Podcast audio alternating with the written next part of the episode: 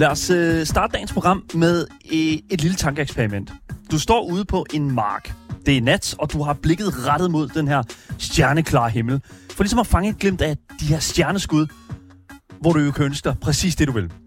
Hvad vil du ønske dig, hvis du så det her stjerneskud? For jeg ved nøjagtigt, hvad jeg vil ønske mig. Et Pinocchio-inspireret steampunk Souls-like, fyldt med alle de her kendte karakterer fra den originale fortælling, som spiller præcis som alle de andre Dark Souls-spil tidligere, og som ligger på Game Pass. You know, de her simple ting, man ønsker sig, når man ser et stjerneskud, ikke? Jeg ved ikke, Mm. hvad der er, jeg skal se, hvad det er. Er, det, er det ikke også det samme, du vil ønske dig? Nej, nej, Okay. jeg vil nok bare have ønsket mig sådan Baldur's Gate 4. Du har Baldur's Gate 3, det må være rigeligt. Ja, Ja, okay. DLC så. Nå, okay, well, Kan jeg få det? I don't know. Men det lader til, at udvikleren NeoWiz har hørt mit ønske. Fordi i dag, der skal vi altså finde ud af, om du skal løbe eller købe, når det kommer til en ret så mærkelig Souls-like øh, titel. Og det er også en ret mærkværdig titel, faktisk. Fordi vi skal nemlig anmelde Lies of P. Mit navn er Daniel Mølhøj, og med mig i studiet har jeg min fantastiske medvært, Asger Bukke Bansen. Yes, yes. Velkommen det er til. Mig. Det er dig, der sidder Ja, lige ja. ved siden af mig her i sofaen. Jeg sidder Rigtig, her rigtig og fedt. har det rigtig godt. Har du det godt? Ja. Det er godt. Ja, ja, jeg er klar til at høre om Lies of P, og har også selv kigget på det. Ja. Det virker som om, folk er glade for den. Det virker faktisk som om, at folk er virkelig glade for Jeg det. kan, jeg kan godt lide, når gamere de har det godt. We like when gamers be Ja. gaming. Når, der ikke, når folk ikke er sure over et eller andet. Det er faktisk lidt rart. for en gang skyld. Ja, Ja, ja. ja. Altså, og jeg vil også sige, at det har været... Øh, altså, Starfield var et rigtig godt punch, vil jeg sige. Det var et godt punch. ikke rigtigt. Ja, Jeg det ved jeg ikke. stadig godt lide det. Mm. Altså, Okay. det, det, det, var sådan, det, var, det var det, jeg havde forventet lidt, og det, det var fint nok, Ja, og jeg det gennemførte det, og jeg har haft en fin oplevelse med det. Men jeg synes virkelig, at Lies of P har overrasket. Og jeg synes ja. Ja. faktisk, at det, at det har været interessant også sådan at se, hvor, hvor tæt man kan komme på at lave et Dark Souls-spil, uden at lave det. Ja. Altså, det er jo li- lidt lige i Pinocchio-linjen, ikke? Altså, mm. det her med at lave en dukke, der er tæt på at være en dreng, men ikke er det. Mm. Ja, det, ja. ja, Sammenlignelsen. Ja, ja, det er det. Ja. Åh, her, nu må vi se. Ja. Men hvis du sidder derude og tænker, hold nu kæft, mand, jeg vil gerne høre mere af de her drenge her, ja, så kan du altså gå ud på alle podcast-platforme. Der ligger vi under Gameboys, og der kan du altså finde et podcast, øh, podcastbeskrivelse, hvor der er et giveaway-link, hvor du kan vinde præcis det spil, du sidder og ønsker dig. Mm. Så jep, gå ud, tryk der og kom med ind i varmen. Du lytter til Gameboys. Velkommen tilbage, og rigtig god fornøjelse, og rigtig god fornøjelse med anmeldelsen.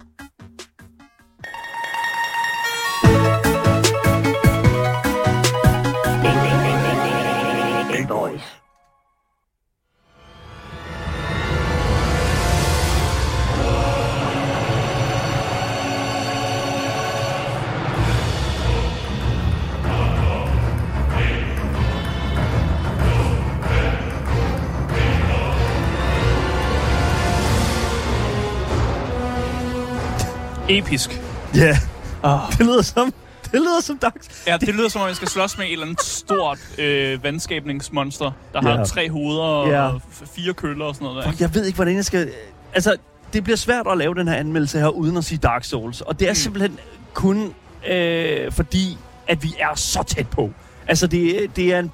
Det, der er en, det er en, simpelthen samsurium af så meget af det, vi allerede kender øh, From Software fra. Mm. Ikke? Altså Dark Souls, øh, Sekiro, øh, Bloodborne. Bloodborne. Elden Ring, altså alle de her spil her. Og jeg føler, at li- øh, hvad hedder det, Lies of P er simpelthen så meget i den sådan, altså, i, i, i den arena, Mm. at det, at det bliver svært ikke at tale om alle de andre ting, når vi taler om Lies of P. Ja, jeg har hørt folk skrive, at det, det mindede rigtig meget om Bloodborne. Ja. Specielt. Ja, jamen, ja og ja. Altså, jeg, kan, jeg, jeg siger ja, det gør jeg. Ja. Og om det er en god ting, er det en dårlig ting, jeg, sk- jeg skal ikke kunne sige det. Men altså, Altså, i, Bloodborne er jo godt modtaget. Ja. Så, så det, er vel ikke, det Men- er vel ikke dårligt at være et andet godt spil. men bare fordi, at noget ligner noget. Ja. rigtig meget, er det så ikke betydende med, altså, kan man, kan man overføre den succes på det, altså det, du sidder og kigger på. Mm. Ikke? Altså sådan, bare fordi det ligner Bloodborne, er det så lige så godt som Bloodborne. Mm. Ikke? Og det synes jeg er utrolig interessant, fordi det, jeg synes, det er sjældent, at vi ser noget være så tæt på her. Ja, altså normalt så bygger man jo øh, øh, videospil generelt. Man Ja. bygger det altid på en anden genre. Ja. Man bygger det på noget, man har set før. Mm. Så hvis du har set en looter shooter, så minder en anden looter shooter også om det. Og sådan noget. Man, man bygger ligesom byggesten om Mm. på ting, man har set før. Ja. Og nogle gange kan man også lave meget tætte kopier af hinanden. Mm. Altså, jeg vil vælge at påstå, at mange farm simulators øh, begynder at ligne lidt meget hinanden. Mm. Øhm, men ja, det her var også en, en, en, en, en meget tæt på Ja. kopi af Bloodborne. Altså, spillet er udgivet og udviklet af studiet NeoWest. Det er et Mm. koreansk studie og har førhen kun lavet mobiltitler og indie-titler. Ja, og så publisher de også Og så, ting. ja, jamen, det er det ikke. Altså, de er publishers, så man kan sige, det de ligesom har gjort her, det er, at de har taget beslutningen om, at nu skal vi, nu skal vi lave noget stort. Mm. Nu skal vi lave noget, som... Øh, Et AAA-spil. et AAA-spil, ja lige præcis. Ja. Nu skal vi lave noget, som er bredt anerkendt. Mm. Ikke noget, der ligger på telefonen, og ikke noget, der er bare sådan en obskur lille indie-titel, ja. Som måske får en lille smule tale. Nu siger du obskur. Ja. Øh, de har lavet et, sp- et spil, der hedder Skulls Slayer, Ja, jeg ved det godt. som har fået 38.000 positive anmeldelser på Hvilket Steam. er super imponeret. Ja. Jeg har aldrig hørt om det, og, og det, Men det så- har det, 38.000. det har 38.000 andre med, selvfølgelig. Ja. Men, men jeg tror, at der er væsentligt flere mennesker, der har hørt om Lies of P. det, ja, ja, Og det- ja. Bare sådan et slag på tasken, ikke? ja. Og, og det er derfor, jeg siger, at det her spil her, det er altså uh, NeoWiz' sådan første rigtige sådan take Mm. på den her arena. Mm. På, på, på, på ligesom det her monster. Og jeg føler faktisk, at det er rigtig, rigtig fedt, at de har gjort det, fordi at, at sådan, the execution af Lies of P Mm. er super gennemført. Mm. Specielt også, når man sådan kigger på, hvad det er, de har haft at arbejde med sådan rent genremæssigt. Selvfølgelig er det et Souls-like, det kan vi ikke komme udenom. Det er Dark Fantasy, det er action, og det er RPG. Mm. Mm. Og nu vil jeg sige, altså sådan Dark Fantasy, det er jo sådan mere sådan setting-ting, føler jeg. Ja. Så, så det er ikke sådan rigtig en, en, en, en genre. Men når du tager RPG-elementet ind, mm. Så føler jeg sådan lidt, at det bliver svært at rive sig løs fra det, vi allerede kender fra Souls-like-genren. Ja. For, for, for altså sådan Dark Souls og alle de andre From Software-spil, de er jo nærmest alle sammen RPG'er. ja, ja, og de er også alle sammen sådan dark. Ja, Et eller og, andet. og Dark, dark Fantasy. Medieval, eller... Ja, ja, Ja, lige præcis. og, det, og det er jo der, hvor der er sådan, at alright, fair enough. De har vidst, hvad de ville med det her spil her. De har vidst, ja. Ja. hvad de ville med Lies of P. Og det er også derfor, at jeg tror, at de bare sådan, fuck it, vi, vi, vi laver bare Dark Souls. Mm. Fuck it, og så tjener vi penge på det. Og det er det, de har gjort nu. Mm. Og jeg, jeg synes faktisk, at det altså er selv når du kigger på yeah. øh, UI'et, og sådan kigger på det, hvordan det ser ud på skærmen og sådan noget Ja. der. Altså alt UI er også, det er, det, jeg, det er et Souls-like-spil der. det, det er det. det er det. Og det, er de samme, de ja. samme ting, og jeg tænker også, hvis man har spillet Souls-like-spil, så er der meget der, der virker bekendt, Mm. og så kan man jo hurtigt komme i gang Ja. med det. Præcis. Lies of P ligger på PC, Xbox og PlayStation. Og du kan købe det, hvor på de storefronts, som du køber det på, der kan du købe det med en pris, der hedder omkring 450 til 480 kroner. Mm. Øh, på Xboxen er det lidt dyrere, det er det som regel. Men Yes, det er men- der en grund til. Ja, det er der nemlig. Fordi at det ligger også på Xbox, øh, Xbox og Microsoft Game Pass. Ja. Og den dyre pris på Xboxen, det er jo selvfølgelig for at trække folk over til abonnementløsningen. Ja. Ikke? Det, Øhm, det, det gør de tit. Ja. Sådan er det med mange af Gameplays-titlerne. De koster ofte lidt mere på Xbox, men det er jo så, de så siger, hey, hvem har nu hvis bare lige betaler halvdelen for Game Pass abonnement? Mm. Og man kan jo kun man kan jo gøre det, det smarte er, at man kun betaler for en måned. Ja. Spiller spillet igennem, og så kan du unsubscribe. Lige du har præcis. lyst. Du har en hel måned til at komme igennem spillet, og det synes jeg jo et eller andet sted, fair enough. Du kan jo købe det på Steam, hvor det ligger til øh, 447 kroner. Mm. Det var da jeg købte det, og det er altså fordi, at jeg gerne vil spille det på mit Steam Deck. Mm. Og jeg kan altså meddele, at det her spil her, det kører fuldstændig fantastisk mm. På Steam Deck'et. Det er som lavet til Steam Deck'et, i hvert fald øh, når det kommer til sådan gameplaymæssigt. Der er nogle enkelte hængepartier, når det kommer til sådan skriftstørrelsen. Øh, der er du nødt til at bruge øh, Steam Deck'ets sådan indbygget zoom-funktion mm. Nogle gange for lige at få de helt små til, øh, sådan tekststørrelser med os. Mm. Men det er ikke noget større problem. Og jeg, har- jeg har briller, og jeg kan altså stadigvæk godt læse det. Men hvis du har et dårligt eyesight, ja. Så vil jeg altså øh, lige pointere, du, du skal nok ind og zoome.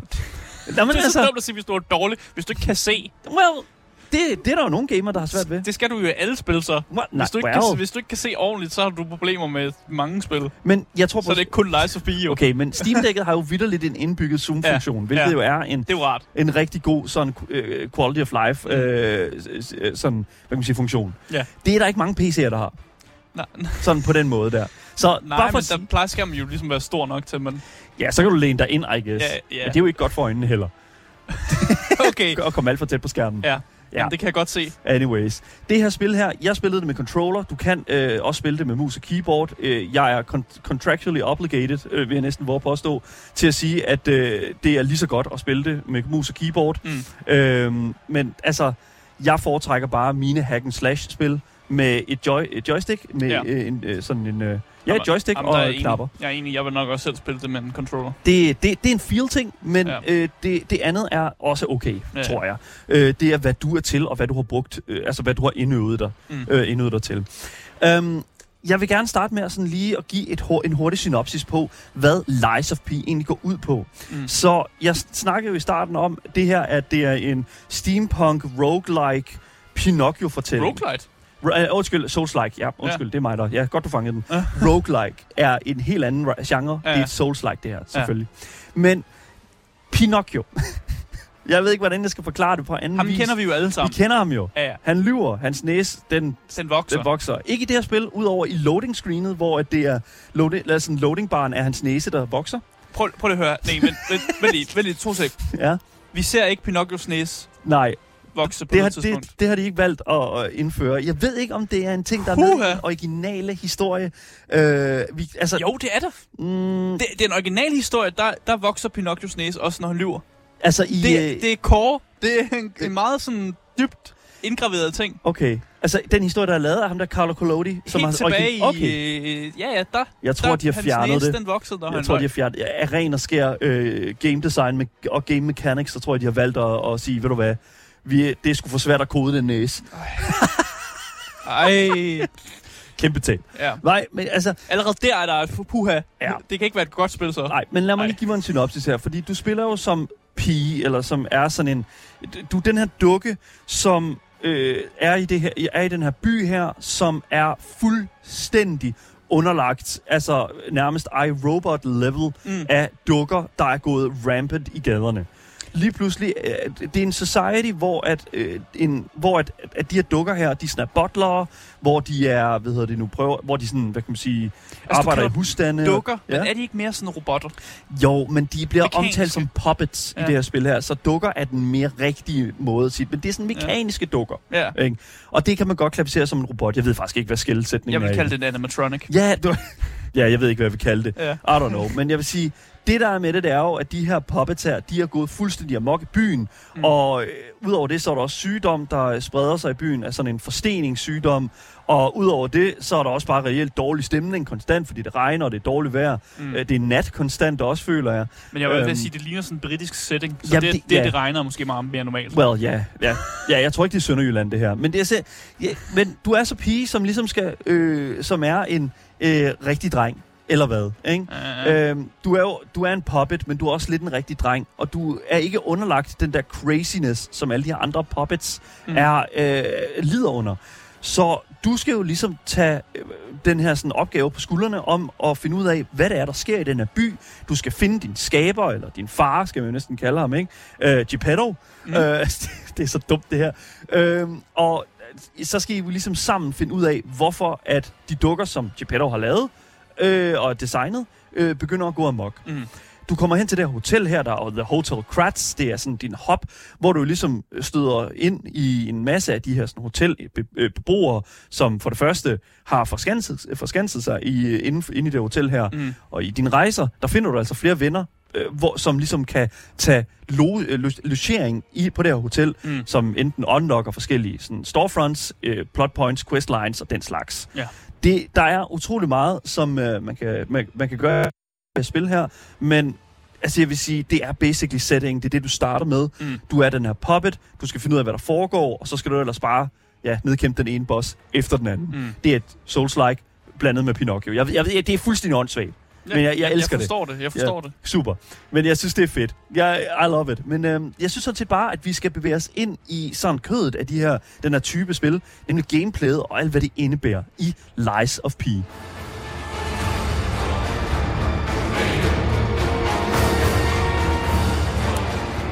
Så det er, det, det, det, det er to svært det her. Ja, to sidet. To svært. Ja, fordi gameplayet i Lies of P er fucking solidt. Hvor der dog stadigvæk er et par enkelte hængepartier, som jeg selvfølgelig nok skal komme ind på senere. Mm. Men jeg synes, lad os starte med det gode, fordi det er der rigtig meget af. Så grunden til, som jeg sagde i starten, at Lies of P er rigtig godt, det er fordi, at hver mulighed, det her spil får, for at stjæle fra Dark Souls og From Software-spillene, så gør de det. altså, det er uanset, hvad vi gør. Mm. Jeg ser elementer, som vi sagde, Bloodborne, Sekiro, Dark Souls 1 og 2, Demon Souls, Elden Ring, yes. Og det er faktisk minimalt, hvad NeoWiz selv har puttet ind oven på den her skabelon her. Mm. Og er til vil jeg næsten våge påstå, at det, at det, at det er faktisk en lille smule sådan jarring, hvordan de slår afsted med det her. Men det er jo en original historie, jo. Men det, Så- så, nu det snakker vi nok. historie, Asger. Ja, Ja, ja. ja. Det er fucking ligegyldigt, hvis kernen, altså hvis selve gameplayet i det her spil her, Mm. er, altså lugter af Dark Souls, smager af Dark Souls, føles som Dark Souls. Altså, hvordan From Software ikke har været, altså sådan lidt, hmm, omkring det her. Mm. Altså, det, det er faktisk ret overraskende. Nej, men det, det kan man jo ikke. Man kan jo ikke tage og, sådan, og, og snakke om, det, hvis de skulle copyright der, sådan, den måde, man gameplayet er lavet på. Mm. Ja. Det kan man jo ikke rigtigt, fordi det, så vil andre spil jo have problemer, hvis man begynder at gøre sådan nogle ting der. Ja. Og der har været eksempler på spilfirmaer, der har øh, copyrightet faktisk systemer. Øh, et godt eksempel, det er Shadow of Mordor, Mm. som øh, copyrightede Nemesis-systemet, Ja, hvor man er sådan, okay, men hvorfor fanden gør I egentlig det? ja. Men, men jeg tror faktisk, at det skaber dårlig øh, præcedens, hvis man begynder at gøre sådan nogle ting der, fordi ja. så begynder øh, man ikke at kunne lave spil inspireret af andre spil, og, og sådan. Men Det, Altså, det ødelægger vi er på kulturen. kanten her, Asger, Ja, ja. fordi vi, altså lige nu, vi snakker ikke om inspiration, vi snakker om decideret kopiering. Og det, Jamen igen, hvis der var nogen, der gik ud og lavede en sådan en, en en-til-en næsten kopiering af et eller andet Borderlands-spil eller sådan noget der, så ville jeg også bare sidde med mine hænder op i vejret og være sådan, yay, let's go, yes. let's køre. Men det er, fra, det er jo fra et perspektiv af forbrugeren. Ja. Det, jeg snakker om her, det er perspektivet i industriperspektivet, Ja, ja. hvilket er et helt andet perspektiv. Og tit og ofte er underlagt en masse forskellige regler. Mm. Men, men igen, jeg kan jo sidde som forbruger og sige, yes, mere Dark Souls, ikke? Uh. Ga- More gaming, ikke? Ja, ja. Og, og det Ja, er fint. Fordi at det er lidt ligesom, i hvert fald for mig, og, og åbne det her spil, det er ligesom at komme hjem. Det er Mm. som at komme ned i et par virkelig komfortable sko, som jeg har gået i Mm. i mange år. Jeg har et par, øh, det er et par Puma-sko, dem her, jeg har på i dag. Dem, har, dem går jeg rigtig meget i. De er rigtig worn out, de her Mm. sko her. Mm. Og det er lidt ligesom at sige, øh, at blive solgt et par andre Puma-sko, og de føles nøjagtigt som dem, jeg går i nu Ja. her, ikke? Vi kører bare samme sko. Lige præcis, samme Ja, sko. Og, og, og det, det, altså, der hvor man ser det i Lies of P, det er altså blandt andet i, i sådan kernegameplayet af, at du samler de her Ergos, som er øh, Lies of P's version af Souls, Ja, og så øh, går du så ligesom hen til øh, dit hop øh, på det her hotel, hvor du ligesom kan lave, lave dem om til levels hos den her dame her, mm. ligesom i Dark Souls 3. Og så kan du ligesom øh, ændre øh, niveauerne i de her stats her, som alle har et godt og vel et andet navn end i sådan Souls-like, øh, andre Souls-like spil. Her har de ændret det til teknik i stedet for dex, og så motivity i stedet for strength. ja. Men du har stadig vigor, som jeg tror også det hedder i Dark... Jeg ved det ikke, det er sådan... Det, ja man har prøvet at ændre navnet en lille smule, Ja. for at være unik og sej. Men vi er faktisk... Øh, altså, Men det er det, er det så samme. tæt på. Ja, det er det samme. Fuldstændig. Fjenderne dropper også de her Ergo Shards, som er de her souls, som du kan konsumere, ligesom i uh, Dark Souls, som du kan gemme til senere. Ja, så Øh, lige, når du lige mangler... Når du lige mangler sådan noget. 100 eller et eller andet, lige præcis, eller som du Ja. kan, øh, hvis du skal købe ting hos en, øh, en, en ja, en, en øh, hos en mark, øh, mark, markendiser, eller hvad man kalder det, sådan salesman. En Salesman. Salesman. Ja. ja. En traveling salesman. Uh, du finder også de her sommerfugle her, som du kan slå ihjel igennem banerne, som dropper upgrade material. Mm. Lige præcis som i Dark Souls, som også er de her sådan Titanite shards og sådan. Altså det er fucking glaring. Det er vanvittigt. Mm. Uh, jeg ved ikke, altså... Der er jo selvfølgelig alle de her sådan, små RPG-systemer, som vi også ser i andre spil, som ikke er Souls-like og den slags. Og, og sådan, crafting er jo en ting, som er også er til stede her, som, som, som også, man også godt kan finde i, i Souls, øh, Dark Souls-spillene. Mm. Men det er som om, at Lies of P har gjort sådan, okay, det er vores ting. Okay, det er det er sådan, okay, det er det, der gør, at vi ikke er et Dark Souls-spil. Mm. Vi, vi laver simpelthen en ny måde at, øh, at, at køre sådan weapon crafting på, combat på, i, i forbindelse med det crafting. Og, og det synes jeg faktisk er rigtig, rigtig fedt, fordi at det er noget, som jeg faktisk føler, jeg har savnet ret meget. Fra, Cra- crafting. Nå, well, en lille smule mere ja. innovation, når det kommer til dine våben. Ja. Altså, du kan selvfølgelig godt... Fordi at, altså, der er stadigvæk sådan weapon scaling i, øh, i, i Lies of P, som man kender det fra andre Souls-like-spil. Mm. Så, så for eksempel, at du har sådan... Øh, du har motivity, og så har du dæk, øh, undskyld, øh, teknik, og så er der sådan et, et bogstav ude foran sådan A, B, C eller D, Mm. og jo tættere du er på A, jo bedre scaler det inden for sådan den, Den øh, skills, du den, har valgt, Den ja. skill, ikke? Og det er jo super fint, fordi at det betyder jo så, at, at du ligesom kan finde et våben, øh, som ligesom er til dit build. Mm. Men det, der er rigtig fedt med Lies of P, det er simpelthen, at du kan gå ind, og så kan du sørge for, at vi- hvilket som helst våben, du finder, det scaler til, øh, til det, sådan den playstyle, som du har valgt. Mm. Og det er, en, det, det er en... Det er en det er en, altså, hvis jeg sådan skal samle mine tanker om det, så er det faktisk øh, en virkelig, virkelig simpel måde som jeg, øh, som, at, at lave våben på mm. i, i sådan de her spil her. For, som, som jeg føler, Dark Souls har manglet rigtig meget Ja. øh, før i tiden.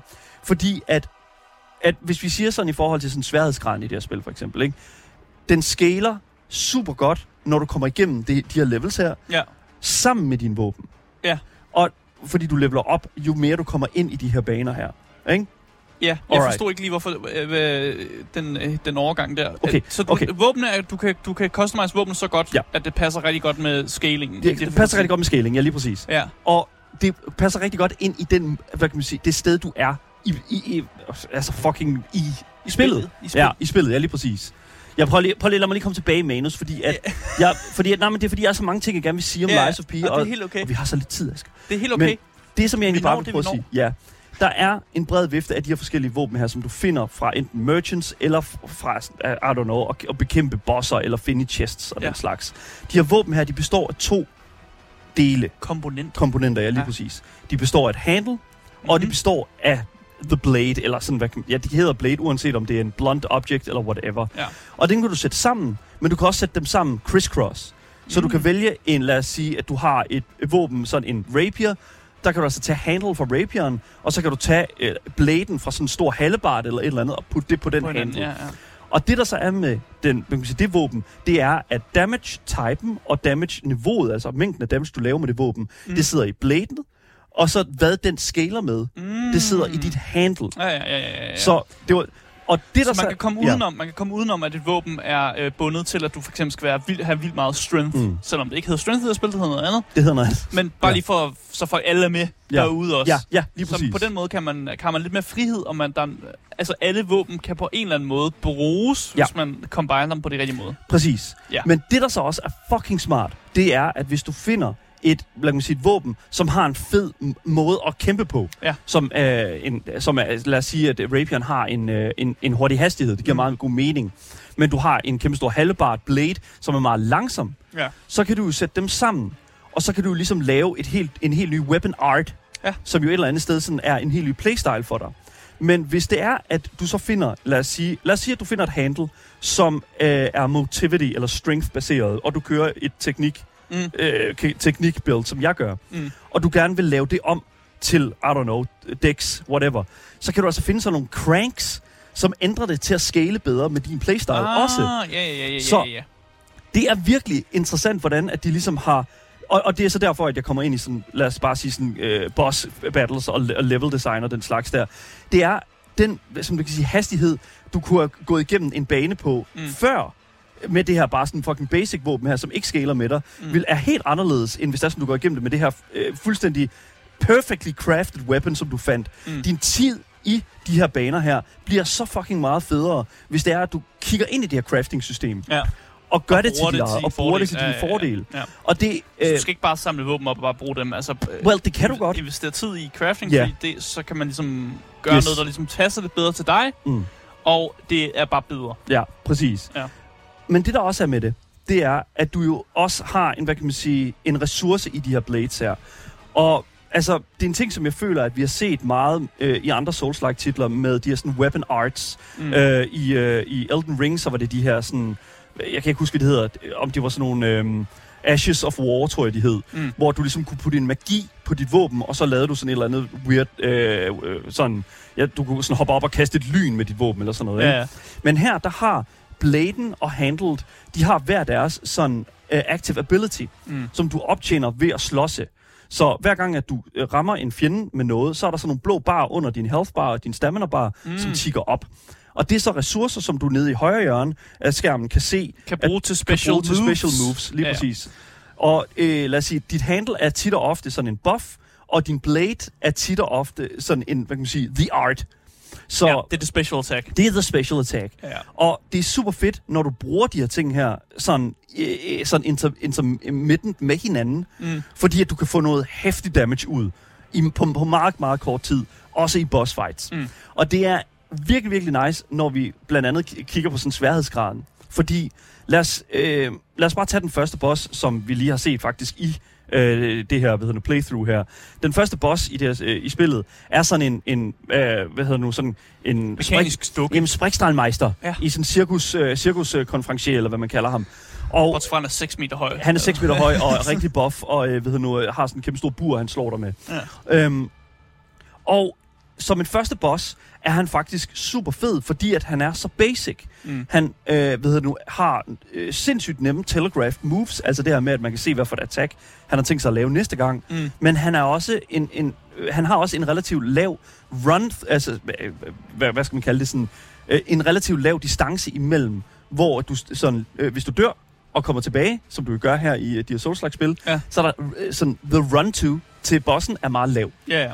Og det er fucking vigtigt til en første boss i et Souls-like spil. Ja. Fordi det og det er også derfor, jeg aldrig færdiggjorde for eksempel Demon Souls. Fordi at der, altså de der runbacks er fucking vanvittige i Demon Souls. Mm. Men her er det faktisk virkelig, virkelig godt, og indtil videre har jeg ikke rigtig sådan følt, at der på noget tidspunkt var et, et alt for langt runback. Ja, og når du snakker om runback, så er det Ja. fordi, at et norma- normale spil plejer, at Ja. hvis man har en boss, Mm. så plejer man, og når man dør til bossen, respawner man lige inden man går til bossen, så kan man prøve igen. Ja. Men, nu siger du, at Demon Souls og andre Dark Souls-spil har været sådan, hvor de siger, nej nej, du skal lige igennem, Mm. du ved, så mange normale fjender, og du skal måske lige løbe igennem øh, rigtig mange ting, før du kommer til bossen igen. Mm. Og det kan godt være irriterende for nogen. Det kan være super irriterende. her der er første boss jo bare... Første lagt- boss er vildt lige ved siden af. Yes. Og det er rart. fucking nice. Altså det, og det, nu er det bare sådan, altså, og Men det er det- bliver ved med at være sådan. Er det fordi, du prøver... Okay, det bliver ved med at være Det sådan. bliver ved med at være okay, sådan. Det er rart. Og det, og, det, og det er bare sådan en... Og det ved jeg ikke, altså det er bare mig, der fortæller, at NeoWiz bare har kigget på the source material og, og sagt, ja, yeah, that sucks. Ja, det synes folk i er det, nederen. det synes folk er fucking nederen. Og, ja. Og så er der jo nogen derude, der Trashberry skriver, bare lad være med at dø. Ja, og der, det igen, There der er jo is. folk, som synes, at netop de der nederen ting, som Dark Souls gør, det er jo fedt. Det er Mm. godt. Mm. Så er det jo kun, øh, det er jo kun a- rigtige elite gamers, Ja. der forstår, hvorfor det er fedt. Og sådan, når det skal skræmme, det skal skræmme øh, forne væk. Og så er Ja. det bukkene, der er tilbage, ikke? Og sådan Yes, noget der. lige præcis. Ja, yeah, well, Ja, hele den der get good, øh, hvad hedder det nu, mentalitet. ja, ja. Men, men i, altså, det, altså vi, det kan vi snakke rigtig lang tid om i forhold til get good, men altså, jeg vil sige faktisk, at øh, Lies of P er rigtig god til at, at undervise dig i, hvordan du bliver good. Ja. Og, øh, og altså, det er blandt andet også i forbindelse med sådan, øh, nogle af de her sådan, mindre sådan, systemer, som de putter i combat. Mm. Fordi at combat er jo sammensat af, af nogle forskellige sådan moves, som du kan lave. Og det er basically, at du kan, du kan lave et øh, sådan, hvad kan man sige, light attack, øh, som er sådan et hurtigt lille attack. Du kan lave Ja, ja. heavy attack, whatever, ikke? Ja. Du kan dodge, og så kan du selvfølgelig blokere. Meget normalt. Meget normalt Vi kender fra alle hack and slash. Præcis. Men det der, har, det der er sådan, øh, som Souls-like-spillene har ligesom put, on the map, hvis du spørger mig, det er de her perfect parries. Mm-hmm. Og perfect parries, det er altså simpelthen en timingsting i uh, combat, hvor du lige inden fjenden uh, rammer dig med sit våben, så parerer du, og så får du sådan lige sådan en kling ting-lyd, ikke? Ja, ja. Og så har du ligesom, okay, fair enough, perfect parry, og så har du mulighed for ligesom at, øh, at give igen af samme skuffe. Mm-hmm. Men der, hvor jeg føler, at Lies of P har taget det skridtet videre, det er, at jo flere perfect parries du laver, jo, så sker der noget med din modstanders våben. Ah. Fordi der er nemlig weapon durability i Lies of P. Ikke bare for fjenderne, men også for dit eget våben. ah. Så- Ved du nu, de våben, du laver, har øh, forskellige sådan, dur- durability. Mm. Det er noget, når du fighter, øh, som går lige så stille ned. Øh, det er sådan en grå bar nede i højre hjørne. Mm. Og jo mere du kæmper med det her våben her, og jo mere du blokerer med det, jo hurtigere går den her sådan bar ned, og jo hurtigere bliver dit øh, øh, svær sådan øh, ødelagt, vil jeg sige. Det bliver aldrig rigtig ødelagt, men du kan bare ikke angribe med det. Mm. Øhm, du har dog en, øh, sådan en item, som er sådan en sharpening stone, som du sådan kan bruge også i combat. Det tager ikke super lang tid, men det er sådan en, du kan få ressourcen tilbage. Ja, Øhm, så det er ikke super, super besværligt. Men det fede er, at du kan smadre din modstanders våben ved at lave de her perfect parries. Mm. Og det er rigtig fedt, for det kan du også gøre med bosser. Ja. Og når du først har øh, fjernet en bosses våben, så er de basically øh, immobiliseret. altså, så står det bare og kigger på nej, men de gør bare ikke særlig meget damage. Nej, Og okay. det er super fedt, fordi at det betyder, at du får rigtig meget lyst til at lave de her perfect parries. Ah, ja, ja. Men jeg har et lille problem med de her perfect parries. Er det pisse svært? det er fucking svært. Det var også det, jeg, jeg læste. fucking umuligt. Jeg læste folk, der, der havde lidt kritik til de her perfect parries, om at det var Ja. stort set umuligt at lave. Altså, det er ikke umuligt at lave. Men det er umuligt. At, det, bare svært. svært. Det er Ja. svært at lave det consistently. Ja, ja. Og når det er sådan, at du, gerne, når du ligesom skal lave det, øh, kæmpe mod en boss, Mm. altså øh, igen og igen, så lærer du selvfølgelig deres sådan attack patterns øh, min første sådan go-to-ting, det var jo at lave sådan dodges, Ja. fordi at jeg er vant til, at der er de her iframes, eller de her øh, invin, øh, invincibility frames, hvor du basically er udødelig, når du dodger. Ja. Men i Lies of P, så fungerer det ikke på, altså på, sådan rigtigt på samme måde. Nej. Fordi selv det vindue er også meget lavt. Ja. Og derfor er man sådan tvunget lidt over til at lave de her perfect parries, lidt ligesom i Sekiro, hvor at du øh, altså langsomt får øh, durability til at forsvinde fra din modstanders våben. Mm. Mm-hmm. Øhm, det kan godt lade sig gøre, og lade være med at gøre det på den måde der, men jeg har bare fundet ud af, lær det. Ja, Fokuser på det, Ja. fordi altså, du det vil spillet gerne have til at lære. Præcis. Og, men, og der kommer Botley så også med en, øh, hvad hedder det nu, øh, hvad kan man sige, en ting i vores Twitch-chat her. Han siger også, det føles til gengæld så godt at lave perfect guards. De har virkelig na- nailet effekterne. Man føler sig som en kæmpe chef. Og det er rigtigt, når man i, i alle Souls-like-spil, når du laver et perfect parry, så får du at vide, du har lavet det. Mm. Ikke for, med noget skrift eller noget, men for den, for den der følelse. Ja. Ikke? Altså sådan, mm, you did something Mm. perfect. Mm. Og det er altså virkelig, virkelig fedt, når du nailer det. Mm. En anden ting, som jeg virkelig, virkelig, virkelig synes er mega nice, det er øh, level design. Fordi level design i Lies of P er jo på mange måder trukket ud af Dark Souls, også med at det sådan er, øh, du går igennem banen, så kan du lige gå igennem et hus, og så er der en dør tilbage til det sådan bonfire, du, sad, du, havde, du startede ved. Ikke? Man skal uh, unlock shortcuts. Ja, shortcuts. Ja. Ja. Fordi så begynder det ligesom lige pludselig at blive nemmere for dig at nå frem til de der steder, hvor du bliver ved med at dø, og øh, de der boss runs der, de bliver også relativt kortere, og sådan. Mm. Det er bare basically fedt at udforske den her verden her, mm. fordi at den er, den er, den, er, den er udtænkt på en super, super consistent måde. Mm. Øhm, og det er også der, hvor jeg føler sådan, fuck det, at de har stjålet altså sådan, den mentalitet i sådan level design fra From Software. Det fungerer. Mm. Og, og, og det, det er også der, hvor jeg føler sådan lidt sådan, som du siger, det kan de sgu ikke tage patent på. Nej. Altså, de kan ikke tage patent på Men det... og, og, og, at, og, og låse hedder nu, døre op. jeg var også ved at sige, det, det er også klart, at hvis man har nogle gode spil. Mm. som ligger højt op på listen, Ja. At folk vil lave et godt spil, som minder om det, det giver da fint nok mening. Mm. Også for mig som forbruger og sådan noget der, så er det også mega nice, at der er nogen, der vil lave gode, andre gode spil, yes. Baseret på nogle gode spil, der allerede eksisterer. Yes. Det kan jeg ikke, det kan jeg ikke være sur over. Nej, men det der så dog er med det, det er, at de har taget leveldesignet, men de har også så taget alt det bullshit, som From Software typisk ligger ind i leveldesignet. Nå, jeg troede, de havde fjernet noget af det. Hvad det var? Nå. Fordi det, de basically har gjort, det er, at de har jo selvfølgelig inkorporeret alle de der sådan, øh, bagangreb, som der altid er, og de der sådan fælder, ja. som der altid er i øh, Souls-like-spil. Fordi det er sådan, du går over en bro, broen bliver ødelagt under dig, og du falder ned, og så er der bare et kæmpe pit af hunde, der fucking river dig i stykker. ikke? Altså sådan, whatever, du går Hvorfor, igennem en hvor, gyde. hvorfor eksisterer sådan noget Jamen, fordi... der? Det er der folk, der synes er fedt. Jamen, nej, well, det er sådan en, det, jeg føler, det er sådan en, en øh, altså det er en caveat, altså det er sådan en, øh, en et, et typisk sådan kendetegn fra den her sådan genre. Øh, Altså det er bare, ligesom i, i, i, øh, hvad hedder det nu, lad os sige, ligesom i sådan stealth-spil, så er der altid sådan en ring, når du bliver opdaget, ikke? Ja. Altså det er sådan, you just gotta get some stuff fra sådan kernematerialet, og det der, alt det her bullshit her, Men jeg ved at sige, sådan pling-lyd er jo Ja. ikke decideret... Øh, sådan, ej, hvor bliver irriteret over det. Nej, men at men man kan bliver forud- bullshittet af, af sådan fjender, det er jo sådan... Men du kan jo forudse de her Ja, ting ja. mange gange. Altså selv i går, da vi sad og spillede det her spil på streamen, altså ja. så sagde du også, altså vi kiggede ud på sådan en stor sø, eller sådan en stor, hvad nu, øh, område, en stor, stort område, en stor plads, Ja. og så var der et item helt hen i enden. Og, og så, så- sagde du vidderligt bare, okay, det der, det er jo en fælde. fælde, ja, ja. Og det er jo det, man kan jo godt se, det kommer til at ske. Ja, ja. Ikke? Altså, du, du er aldrig overrasket, når det Nej. sker.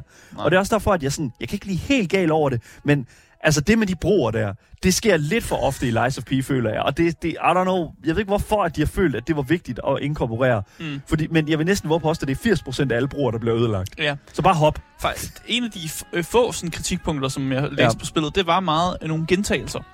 Øh, og det, jeg læste meget, det var, at folk var lidt sure over boss battles, at alle boss battles havde to faser. Og det, Mm. det, man kan godt lige blive overrasket over, åh, oh, der er en boss battle fase mere. Men der er jo nogen, der sådan, at man ved bare, at alle, alle boss battles har to faser. Så det er ikke længere sådan et, et moment af sådan...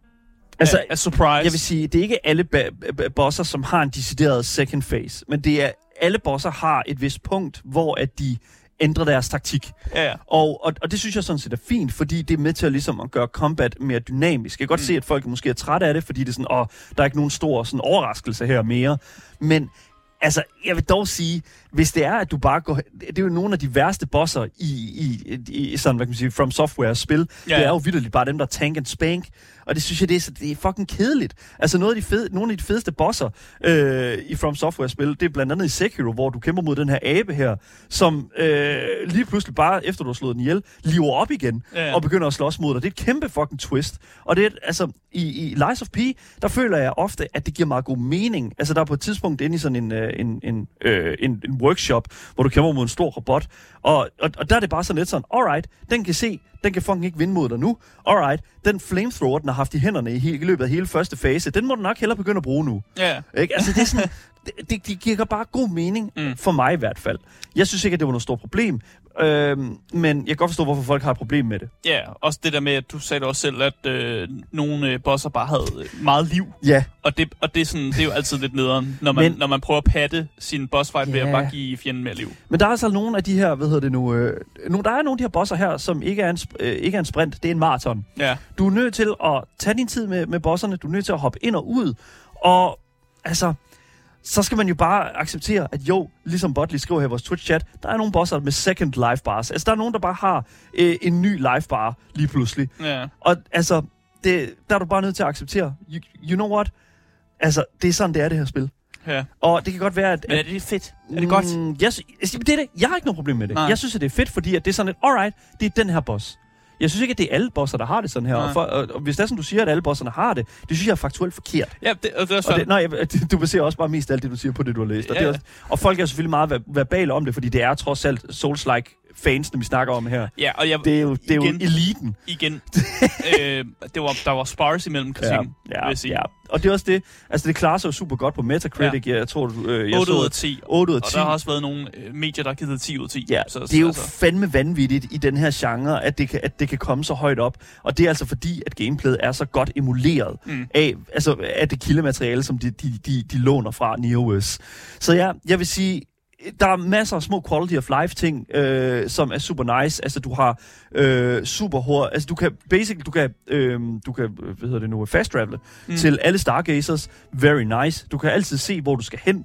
Du kan altid se, om der er nogle, øh, nogle karakterer i det her Hotel Kratz, som er den her hop, øh, det her hopsted her, som vil tale med dig. Mm. Øh, du kan se, om der er nogen, der har en quest til dig. Og det er bare sådan nogle bitte små ting, som jeg føler, man manglede i Elden Ring. Ja. Øh, en lille smule sådan, den der, i stedet for, at du bare får sådan, at du kan se, hvilken vej vinden blæser i Elden Ring, så har jeg lidt brug for sådan, alright, can I at least just, just have a name, eller have, en, uh, Ja, have a quest log? Øhm, så ja, jeg vil sige, rigtig, rigtig mange positive ting, Ja. men der er altså også nogle hængepartier. Ja. Og det er, at det er meget lineært, Lies of P. Og altså, selvom at du aldrig er i tvivl om, hvor du skal hen, så kunne jeg altså, selv Dark Souls 1 havde der i det mindste et par retninger, forskellige retninger, du kunne tage. Mm. Så kan det godt være, at det ikke var den gode retning, Mm. men altså, du kunne gå andre steder hen. Her er det meget sådan, alright, du er nået hertil, og det er der, du går fra. Mm. Og det er jo fair nok, at så kan du godt gå tilbage og unlock nogle flere af de her sådan, øh, shortcuts, men det er ikke en stor åben verden, føler jeg, Mm. på samme måde, som de tidligere sådan, Dark Souls-spil har været. Og det er jeg sådan lidt træt af, fordi at det virker til at være en virkelig flot verden, virker til at være et virkelig velud, øh, sådan stykke worldbuilding, Mm. som der ligger i det her. Og de bruger øh, sådan Pinocchios univers meget, meget sådan sparsely. Ja. Øh, men, men de er sådan ting, hvor man kan genkende det. Men nok til, at man sidder ligesom... Man sidder ja. lige sådan, ja, uh, uh, uh, alright, cool enough. Uh. Ja. Jeg har et problem med det, øh, som sagt, Perfect Parry er meget, meget mindre. Altså, det er mindre end Dark Souls 1, hvilket er fucking mm. vanvittigt. Ja. Dark Souls 1 havde et sindssygt Perfect Parry-vindue. Øhm, der er lidt for mange statuseffekter, som gør lidt for mange ting. Øh, det, ikke nok med, at du er poisoned, så øh, ved du nu, er du også langsom, øh, og så er du også, øh, dit våben øh, bliver decayed. Lige- Altså, det, der er så mange statuseffekter, som jeg bare bliver rigtig træt af i længden. Ja. Øhm, og det er der også i andre øh, Souls-like-spil, men her er det bare sådan, alright, de har vil gøre noget mere, øh, og putte nogle flere lag til sådan nogle af de her fjender her, Mm. men nogle gange er det bare super irriterende. Ja. Og, det, øh, og det kunne Og det det godt bare ikke have været. noget. Nej, Det, ja. men den største høl, jeg har med det her spil, det er fucking skill tree. Altså, det, det er... Altså, hvorfor at de har valgt at putte et skill tree ind i det her, øh, det her spil her, det forstår jeg ikke. Det er totalt ekstra. Jeg forstår, altså, du finder sådan nogle quartz rundt omkring i verden, når du enten slår bosser ihjel, eller, øh, I don't know, bare åbner en kiste. Mm. Øh, og det kan du så bruge op hos Geppetto, som så kan lave din sådan pea-body, eller dit pea-organ. Oh my god. ja, det, det, Dit, øh, han, Ah. kan, han kan alter dit P-organ. Dit P-organ. Ja, det, fucking... Og det hedder det. Ja, det hedder et Det er ikke en joke. Nej, det er ikke en joke. Det er det, det hedder. Ja, han kan alter dit P-organ, og, øh, og, så, og så kan du ligesom øh, sørge for, at du sådan kan gå op i... Fuck, ja, Kan du blive fuldstændig større? stumbled. Nej, Kan men... pip, oh my god, stop. Stop. Det jeg prøver at sige, det er, at du kan bruge det quartz her til at, ligesom at Ja. expande på det her skill tree. Men måden du gør det på, det er, at du vælger en skill, og så når du ligesom har valgt en skill, så skal du øh, ligesom tage to mini... Så, øh, jeg ved ikke hvad jeg skal kalde sådan, øh, sådan nogle mini-effekts, Ja. som er sådan, de, de er nogle plusser på nogle små ting, mm. såsom for eksempel at øge det her stacker-vindue, eller gør, øh, at du tager mindre damage, når du dodger, for eksempel, eller den slags der. Og når du så har fået de her to mini-effekter, så er det så først der, du unlocker skill-pointet. Mm. Jeg hader det. Jeg hader alt, hvad det er. Det lyder bare sådan lidt... For det Øh, er fucking ekstra, og det er ligegyldigt. Og jeg synes, det er sådan, okay, hvorfor fanden kunne de ikke bare have lavet rings? Fordi det har de også. Du har, kan også putte ekstra sådan, equipment på dig selv, som Ja. ringe og øh, halskæder og den slags amulets. Hvorfor de ikke bare gjort det, i stedet for at lave sådan nogle åndssvage skill trees ud af det? Det er, to, det er totalt øh, ligegyldigt, og, men det er vigtigt, fordi at du får, det er der, du får sådan ekstra sådan live cannisters mm. og sådan noget der Ah, yes. ved at, ved at simpelthen at, at opgradere det på den måde der. Det, det er super dumt, Mm. mm. men, men du skal gøre det, så der er ikke noget at gøre. Så jeg synes sådan set, at vi skal øh, afslutte hele snakken om gameplayet med at sige, at det er enormt godt.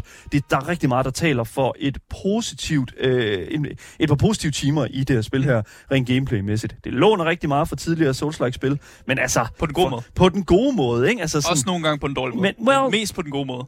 de har prøvet at, ligesom Ja. at sætte sig fri også fra det med nogle forskellige ting. Her taler jeg blandt andet om crafting-systemet, Mm. og selvfølgelig skill treat, men der er kun en af de ting, der fungerer. Og øh, de er begge to lige vigtige, Ja. og det er super ærgerligt. Ja, lad os gå videre til øh, det, som jeg vil øh, kalde narrativet. Der er en lille smule af det, fordi det er jo baseret på en rigtig historie, I guess. Øh, men hvor meget af det der, ja, det kan vi altså finde ud af nu.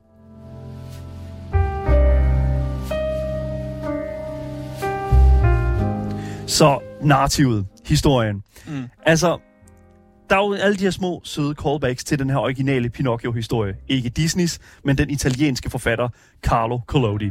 Og øh, du har jo alle de her velkendte karakterer, som øh, Gemini Cricket, som er sådan en lille sommerfugl her. Jeg ved ikke, hvorfor de. Altså, han er sådan lidt en cricket. Han Mm. laver stadig sådan cricket-lyde. Ja. Øh, forkylde-lyde. lyde. Øhm, men, men, men altså, det er stadigvæk sådan en sommerfugl. Jeg ved ikke, hvorfor bliver at kalde det.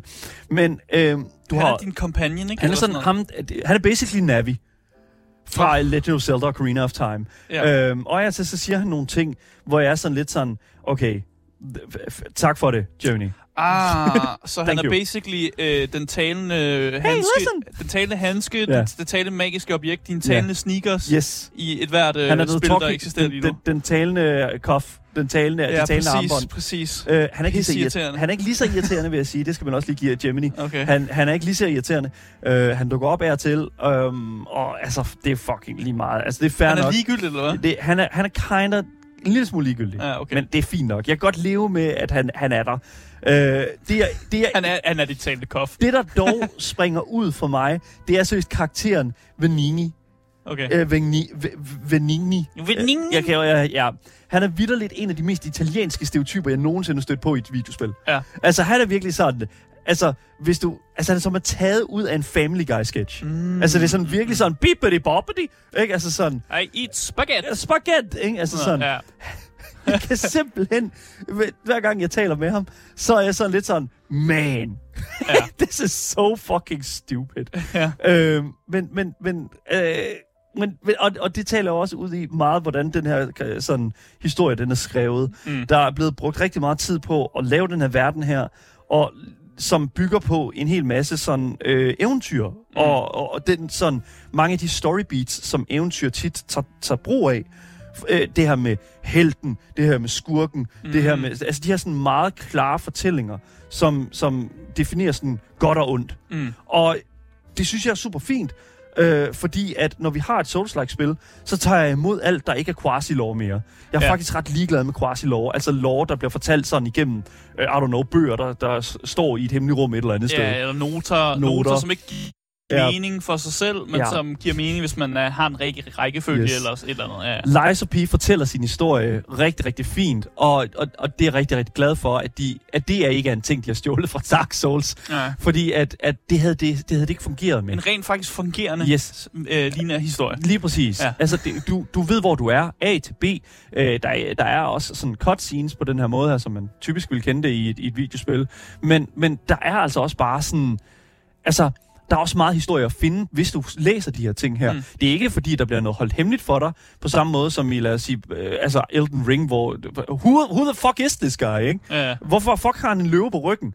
Altså her er det sådan, alright, den her robot her, den er, har spiller den her rolle på det her sted her. Ja. And I love it. Det er fucking livet af landevejen, og det er derfor, at Lies of P er et, et, et, også et interessant spil at spille, rent sådan historiemæssigt. Ja. Jeg synes, vi skal gå øh, videre til øh, noget, som jeg har lidt mere at sige om, Mm. Og det er altså øh, det visuelle og lydmæssige design af det her spil. Og øh, ja, jeg synes bare, lad os bare øh, hoppe over.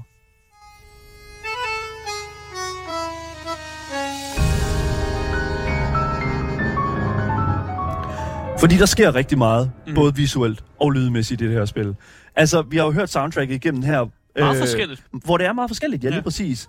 Og øh, i starten, der hører vi jo det her sådan open, den her sådan opening, øh, det her opening track, som jo skriger Souls-like, føler jeg. Ja, altså, det var sådan, virkelig bare. Det var virkelig sådan, Så nu skal jeg ind og kæmpe mod bossen. altså, det er jo virkelig på sådan, det her det er Souls. Altså, det er, så er vi Souls, ikke? Ja, ja, ja. Men det vi hørte lige før, det var jo sådan, altså, Det var sådan, det var sådan bare sådan lidt sådan lounge, musik, lo- lidt lore og sådan lidt. Ja. Altså sådan, ikke? Altså det er sådan meget God- stille og roligt. Ja, lige præcis. Og jeg synes, det er fedt, at man har valgt at lave et lille smule mere dy- dynamisk lydbillede i, i den her verden her, Mm. så det ikke kun er grimt og ulækkert. Øh, du kan finde de her records rundt omkring, som er original music, som du kan sætte på sådan en record player i det her hotel, hvor du øh, blandt andet, hvis du samler dem alle sammen, måske får øh, lidt øh, andet i slutningen. Uh. Siger ikke hvad, men øh, det er faktisk øh, virkelig vigtigt at samle de her records her. Så, Okay, okay. Tip øh, eller spoiler, ja, det ja, ved jeg ikke. det er ikke et spoiler jo, det er bare sådan... Et tip.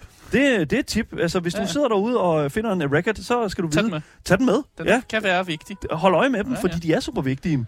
Øhm, men en ting rent lydmæssigt, der dog er en lille smule mere i øjefaldene, det er altså det her voice acting. Øh, det har været meget omtalt, det her. Øh, og det føler jeg, at hver eneste gang, der er et review, så er det det her, der bliver talt om, blandt andet. Voice acting er utrolig mæt. Altså, det er virkelig... Det, det, det er hverken super dårligt og super godt, men mm, det, det er virkelig så specielt også ham med Vininge her. Han er, altså, han er, han, er, han er virkelig slem. Ikke bare fordi, at han er en meget stereotypisk sådan italiener, men også fordi, at sådan udførelsen af den her sådan, rolle, Ja. af den her stemme her, simpelthen bare er øh, øh, virkelig uinspireret. Todimensionel. Meget todimensionel, ja. ja, lige præcis. Øhm, og man ser det tit også med, med, med, med Sophie, som er, ved, Sofia, tror jeg, hun hedder, Mm. som er i dit hop, som er hende, der leveler dig op, kan man sige. Hun, øh, altså, hun har virkelig også øh, helt klart den, den bedste sådan voice acting i spillet, men man kan godt mærke, at der er til as. Det er som om, at, det er som om, at the acting først kommer, øh, når at den her, hvad hedder nu, skuespiller, re- reelt set læser linjen, Mm. hvis du forstår, hvad jeg mener. Ja, ja, ja. Det er sådan, at de er sådan acting on the go. Det er også det, der er foregået. Så Lige det er præcis. jo meget, øh, Lige præcis. meget en til en. Ja, fordi i går der læste vi jo nemlig øh, en historie om, øh, om hende her, Allegra Marland, som er stemmeskuespilleren bag øh, Sofia, øh, som står i det her hotel her. Hun havde åbenbart kun adgang til manuskriptet på selve indspilningsdagen. Ja. Hun kendte ikke øh, hele historien, inden hun optog sine Hun replikker. anede ikke, hvad fuck der foregik. Hun fik først kendskab til historien den første dag i studiet. Hun brugte billeder og videoer som inspiration, og så havde hun faktisk kun ofte adgang til sådan gameplay, Ja. øh, bill- altså video-gameplay-materiale, af den sådan line, hun skulle lave på dagen. Ja, Altså, det er jo fuldstændig... van- Hvordan kan man det er nogensinde... nogle svære kår. At det ikke er værre, det her voice acting, er fucking vanvittigt. Og Det er, det, jo, det er jo, fordi hun er dygtig. og det er jo det, det Ja. også, det, jeg skulle lige til at Ja, ja. sige. Og det taler virkelig meget øh, hendes sådan... Øh, hendes evner som en voice actor rigtig, rigtig godt op. At det kan blive godt, det er vanvittigt. Det er ikke uhørt, men man, det plejer at være mindre roller, man gør det der med. Ja, Ikke, ja ikke selvfølgelig. store roller, der har mange voice lines. Altså, Sofia har rigtig mange voice lines, ja. Fordi hun jo netop er sådan på det her hotel, fordi hun netop er, netop er den her guide for dig. Ja. igennem det her. Så øh, det er sådan, det, det er en lille smule, altså det er ikke, det er ikke for mig, vil jeg sige sådan, det, det er kun med til at, sådan at give en lille smule charme til den her verden også. Ja. Ja. Fordi at, i en verden, hvor alting er sådan dukker og sådan noget, så det er også okay, Er at det okay, de er det er okay, at det også er lidt, ja, det er lidt robotisk, og sådan er en lille smule falsk også. Så ej, det kan jeg leve med. Det er ikke noget stort kritikpunkt, men altså, det, det, det skal jo også være en lille smule. Øh, der skal være en downside mm. til alt det her gode, jeg har siddet og talt om med mm. det her spil. Rent visuelt så er der ingen tvivl om, at det er et fucking flot spil. Steampunk øh, med et strejf af eventyr. Altså, der er virkelig, virkelig meget at komme efter rent visuelt. Du kan se rigtig mange af de her bygninger, rigtig mange af de steder, du kommer til, som er utrolig, utrolig flotte. Mm. Der er på ingen måde lige så gotisk, som From Softwares universer ofte er, men det er klart, øh, at, at der er steder, som er direkte inspireret af det. Altså, der er sådan The Profane Capital og øh, sådan, altså, den her White City i Dark Souls 1 også nogle mm. steder. Altså, det er virkelig bare sådan, okay, that's where you got that from. Um, effekterne er super optimeret, og på trods af, hvor janky man skulle tro, det her spil ville være, så kører det virkelig smooth. Ja, jeg har også hørt folk sige, at det kører ufattelig godt, Ja. og de stort set ikke har oplevet nogen sådan performance issues overhovedet. Overhovedet ikke. Hvilket er øh, imponerende, når man tænker på spil, der kommer ud i dag. Det er det, jeg mener, ikke? Altså, det er sådan, altså, jeg ved ikke, hvorfor jeg havde sådan en forventning om, at det her det ville være super dårligt optimeret. Ja. og også på Steam-dækket. Men det kører bare fucking perfect. Ja, ja. Ja, så det er sådan set, altså, det, det, det er en, rent helhedsmæssigt og rent designmæssigt og visionmæssigt, så synes jeg faktisk, at NeoOS er kommet utroligt tæt på at gøre øh, i den her genre her, også til deres. Mm. Hvilket er fucking vanvittigt, når man tænker på, at de kun har lavet mobilspil og øh, små indie-titler. Ja, ja. Altså, what the fuck, how did you do that? Altså, andre studier, som er mere altså, fremme i skoene øh, og har større øh, sådan, bagkatalog øh, af, af, videospil ude på markedet, Vil ikke kunne gøre det her. ikke kunne gøre det her. Nej, præcis. så det er fuldstændig vanvittigt, at NeoOS er kommet så tæt på, som de er. Virkelig, virkelig fedt. Og der har virkelig været en god vision for det. Virkelig dygtige mennesker hos NeoOS. Ja. ja. Lumière. Så er, lidt, øh, er det fransk? Altså, det må her? være det må lidt fransk. fransk, der bliver sunget her. Ja, Det er skønt. Det er jo, det er jo fantastisk. Eller også er det italiensk måske. Det kan godt være, det er det kunne italiensk. godt være. Ja, han er trods alt italiener, Carlos. Nå, Det er den originale øh, ja, lige præcis. Creator, ja. Pinocchio. Det er tid til at finde ud af, om du skal løbe eller købe, når det kommer til Lies of P. Lies of P er på ingen måde et entry-level Souls-like, som jeg følte for eksempel Elden Ring var det. Men det har alligevel en charme, som jeg tror, at rigtig mange fans af From Softwares tidligere spil kan bide sig fast i og få utrolig mange gode timer ud af. Introduktionen af den her protesearm, hvor du blandt andet kan skyde en øh, tråd sted og hive folk til sig, og øh, lad os bare sige sådan rent sådan, combatmæssigt, combat-mæssigt, og selvfølgelig også det her criss-cross våbencrafting-system, opvejer virkelig for nogle af de her mere ligegyldige RPG-systemer, såsom for eksempel Skill Tree-træet, og så det her ultrakorte Perfect Parry vinduesystem. Mm. For mit vedkommende er den her dårlige voice acting, som jeg ikke vil kalde dårlig, men mere sådan kult level charmerende, det er, det, det er mere sådan, hvad kan man sige, et lille plus end en klods om benet, når det kommer til indlevelse. Så all in all kommer Lies of P lige så tæt på at være et Dark Souls-spil, som Pinocchio kommer til at være en ægte dreng. Ah, Ja, there it is. Og derfor der anbefaler jeg altså, at hvis du sidder derude og har hørt alt det her, og synes, det er tiltalende, og du er kæmpe stor Dark Souls-fan, og færdig med alle de her From Software-spil, så burde du altså bruge dine penge på Lies of P. Eller i hvert fald, hvis du sidder inde med et Game Pass-abonnement, så Ja. er det altså et kæmpe køb. Ja. Og i hvert fald et kæmpe prøv. Eller hvad siger man? Giv det, et- giv det et uh, kig. Giv det, giv det et forsøg. Ja. Jeg har virkelig haft det sjovt med det her spil her, og jeg ved, jeg kommer til at have det sjovt med det igen i, i mange, mange timer fremover. Jeg er cirka 12 timer inde, og der er altså omkring 13, øh, undskyld, 33 timer øh, ved nu, stadigvæk. Mm. Så jeg er virkelig, virkelig stor fan af det her spil her, og det tror jeg altså også, at du vil være, hvis du er til den her slags spil.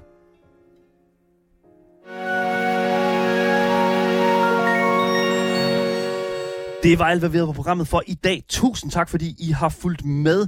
Jeg vil gerne slå et slag for vores podcast. Den skal du altså gå ud og lytte til, så misser du aldrig en anmeldelse eller et interview nogensinde igen. Hvis du vil kontakte med os, så kan du altså finde links til at gøre netop det i vores podcastbeskrivelse, sammen med et link til vores altid kørende giveaway, hvor du kan vinde præcis det spil, som du sidder og ønsker dig.